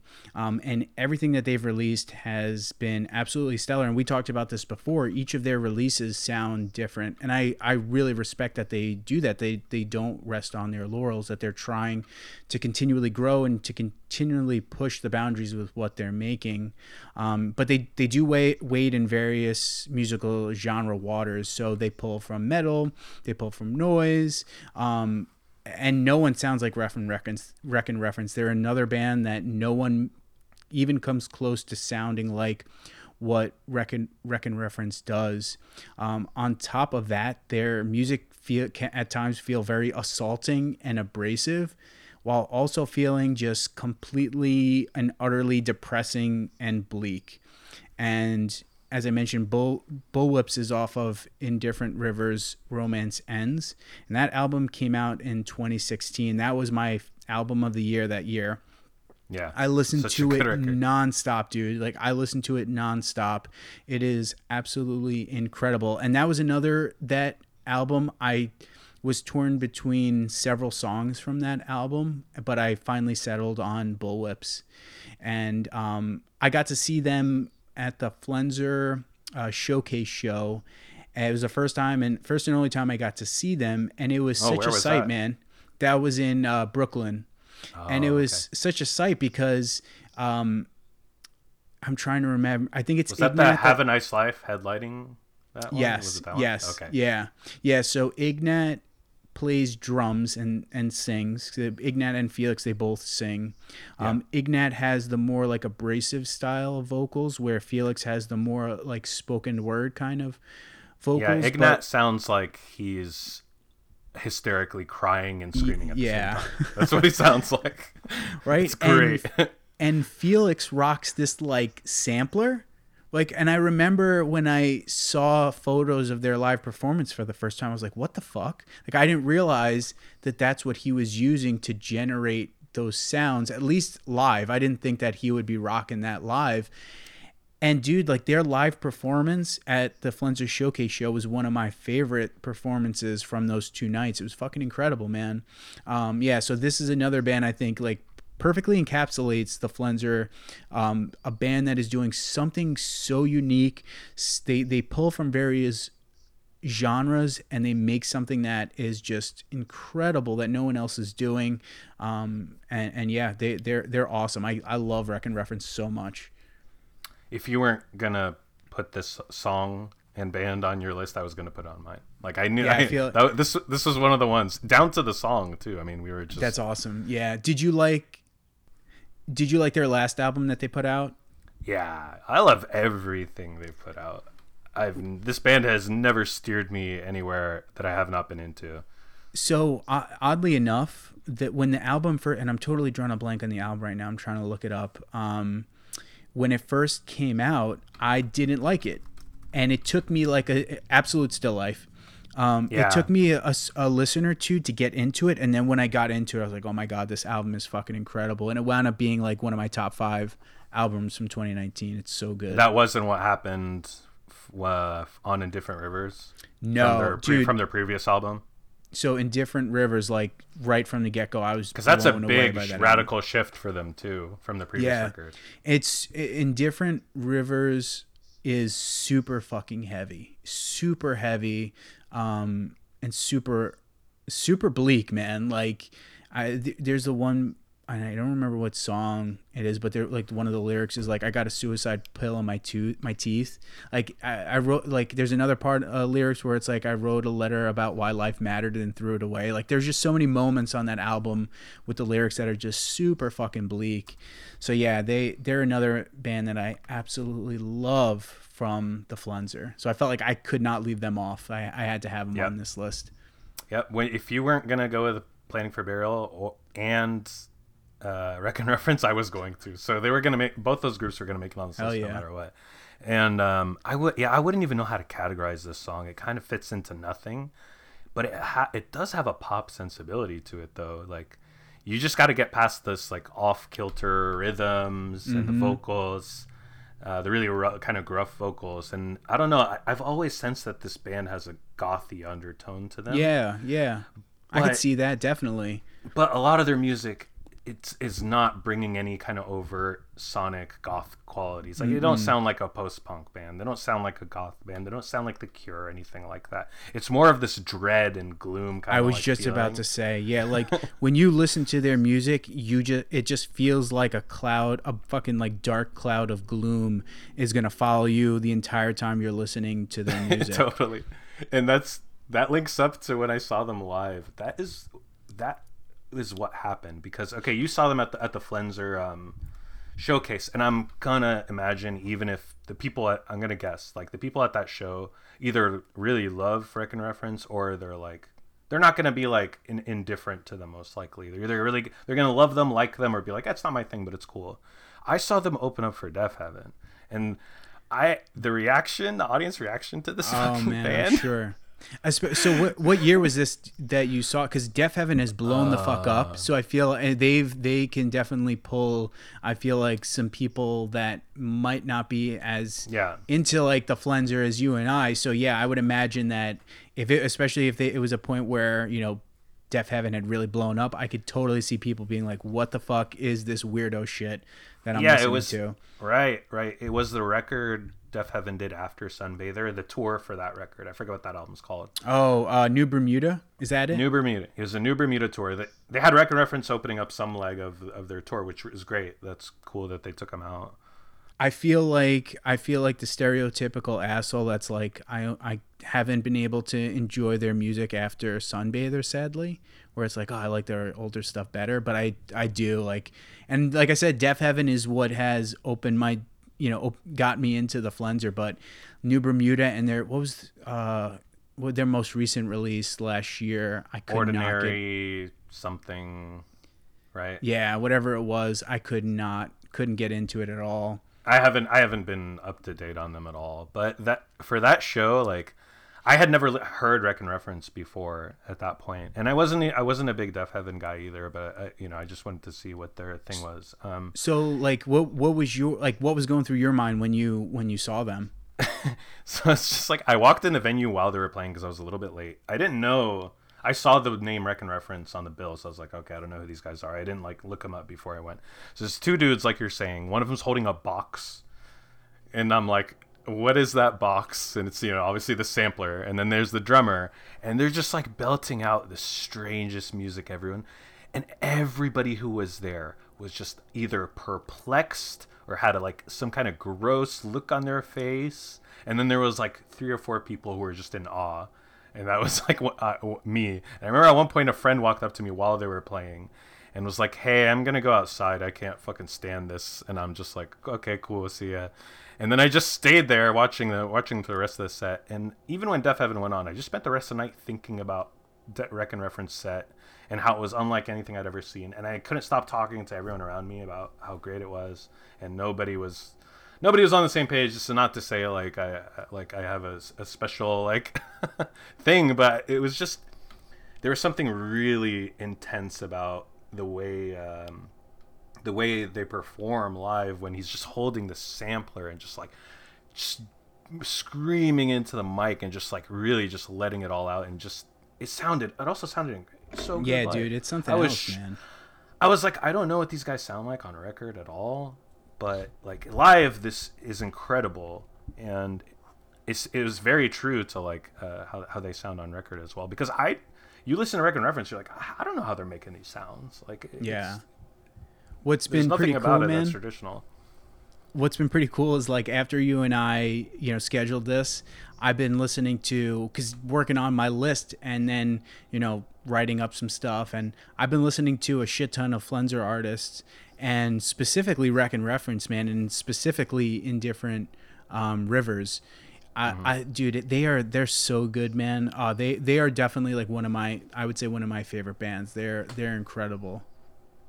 Yeah, they're one of these like legacy kind of flenser acts, along with Mamaleek and Planning for Burial and Bos- in Bosse-de-Nage. You know, they're Yeah. just fi- they're fixtures of the label. I, I like the term legacy. I a legacy act. I think they're, and that's the thing about the Flenser. I feel like some of these bands. I would be surprised if some of these bands were to leave and go, put out albums on different labels. That's why Jonathan's just got to lock them into uh, oppressive, manipulative contracts and just con- control them from here on out.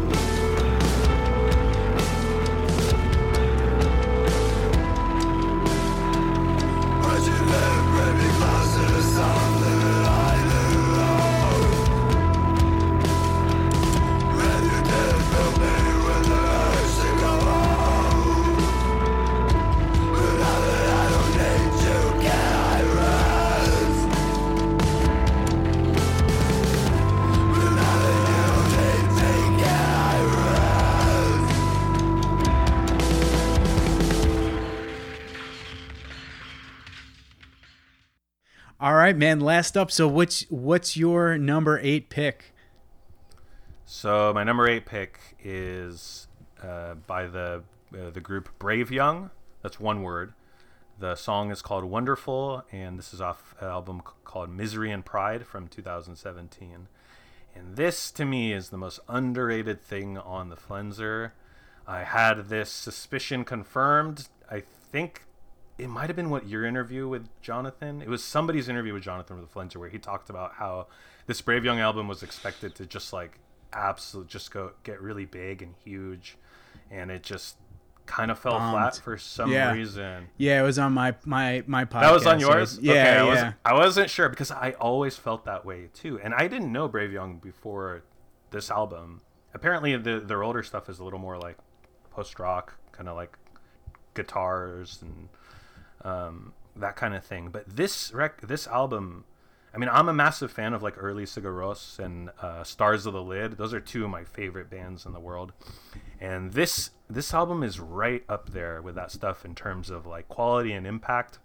I mean, I just crank up my stereo and put this album on and I just lay on the ground and let the stuff just like work its magic on me because it's it's a very enveloping music. And I also think there's no other artist on the Flenser that makes music like this. This is like very cinematic, ambient, drony, like orchestral music. It reminds me in, in time, at times of like Arvo Pärt, who's like an incredible Estonian um, composer and musician. It also reminds me a lot of Stars of the Lid, who are um, one of my all-time favorites. Um, so there's like strings and there's brass on this record, along with like strung, kind of playing guitar with a bow to achieve these like grand sort of like waves of of waves of like chords kind of like effect. Um, it's just very beautiful music, and on this song in particular, the string coda at the end of the song is just it kills me. And I knew it had to be the last track we listened to because this is kind of what the Flenser is all about, bumming people out, like almost as a sport. so I don't know. Were you aware of Brave Young, or were you aware of this record? Yeah, yeah, dude. So th- the descriptor that I wrote in my notes is hauntingly beautiful.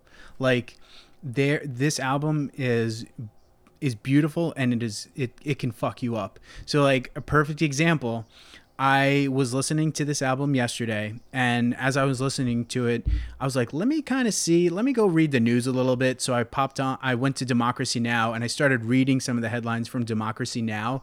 So yeah. reading what's going on in America and listening to the song at the same time, I literally was like, I need to get up and walk away because I'm feeling so anxious right now because yeah. this music is like not helping at all but it's absolutely fucking beautiful, man. Like it, the the album is incredible, and one of the things that I that I love about Brave Young and their music is some of the titles of their tracks, right? Like I love, um, I love that they have they have names to their songs like "We Are Lonely Animals" and "You Pig You Pig Should Find a God to Love." Like I think that's so cool that they have uh, they have tracks like that. But yeah, man, this is like just a beautiful ambient album that can fuck you up definitely like so yeah be prepared if you're gonna if you've never listened to brave young like be prepared to just kind of be in a space be in a good headspace that's what i would say so that you don't get, be like me and go read stupidly read head, uh, news headlines and then get get anxious afterwards.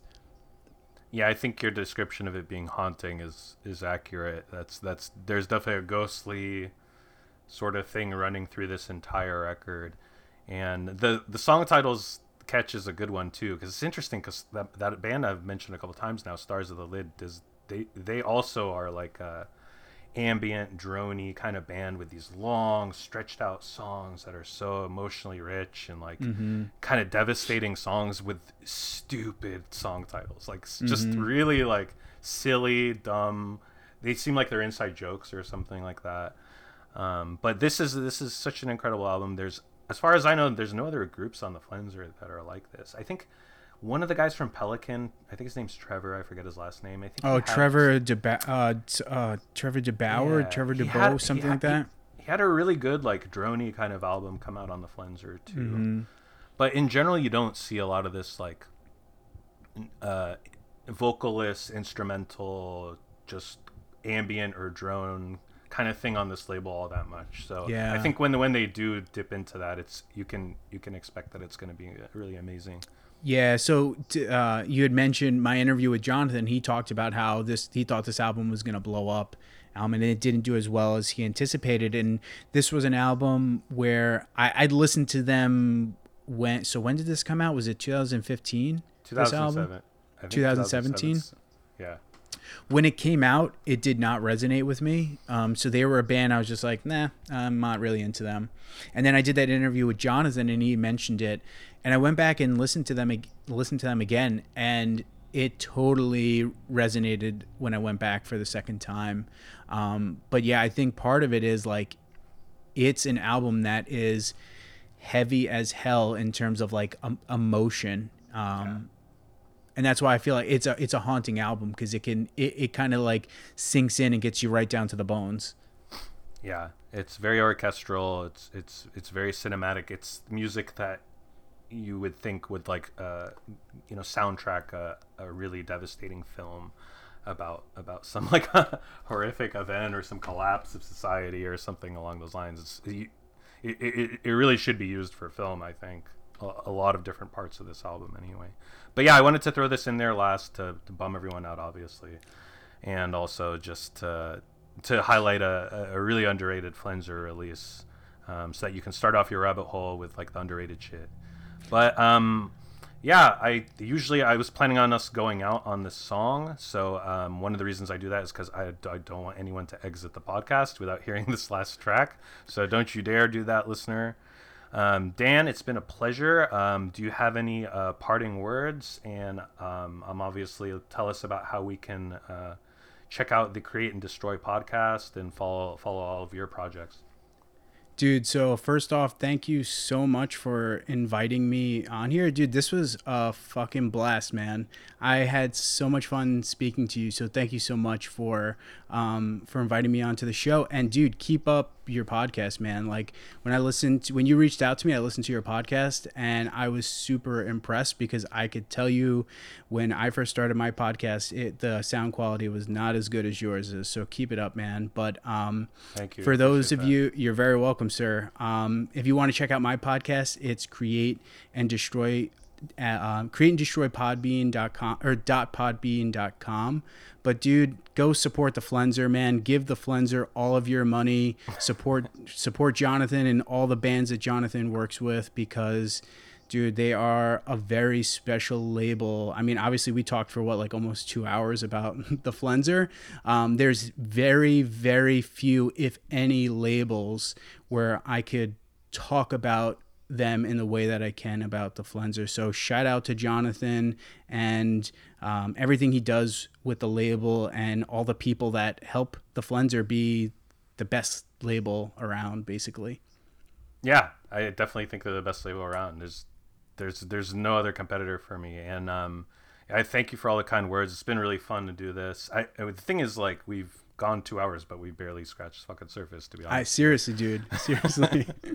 um, so yeah, once again, please check out the Create and Destroy podcast. I'm gonna link that in the description below. Um, so check out his episodes with Flenser artists and also uh, upcoming artists. Do you have any episodes coming up that you're excited about? You want to plug or anything like that? Hell yeah! I, I just uh, before you and I started uh, recording, I I sat down with um, Isa Holliday, and oh, I'm totally drawing a blank on George's last name, but um, two individuals from the ba- the band Slow Crush. So uh, that should be coming out hopefully in the next couple days or within the next week or so. So yeah, that that should be cool.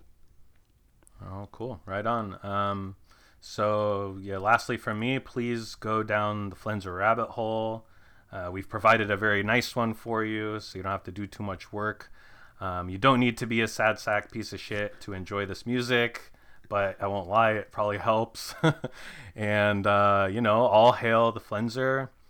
Um, I wish I could come up with some like I, I wanted to come up with some like flenzy Flenser kind of memes, bef- like before, because I just like to to do that shit. And um, I didn't come up with any good ones, but some of the ones were. Uh, keep on flensing in the free world. I like that one.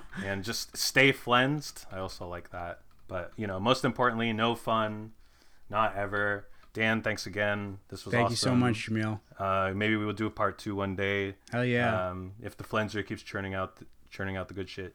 Hell yeah, man. All right, man. Cheers. Thanks. Cheers.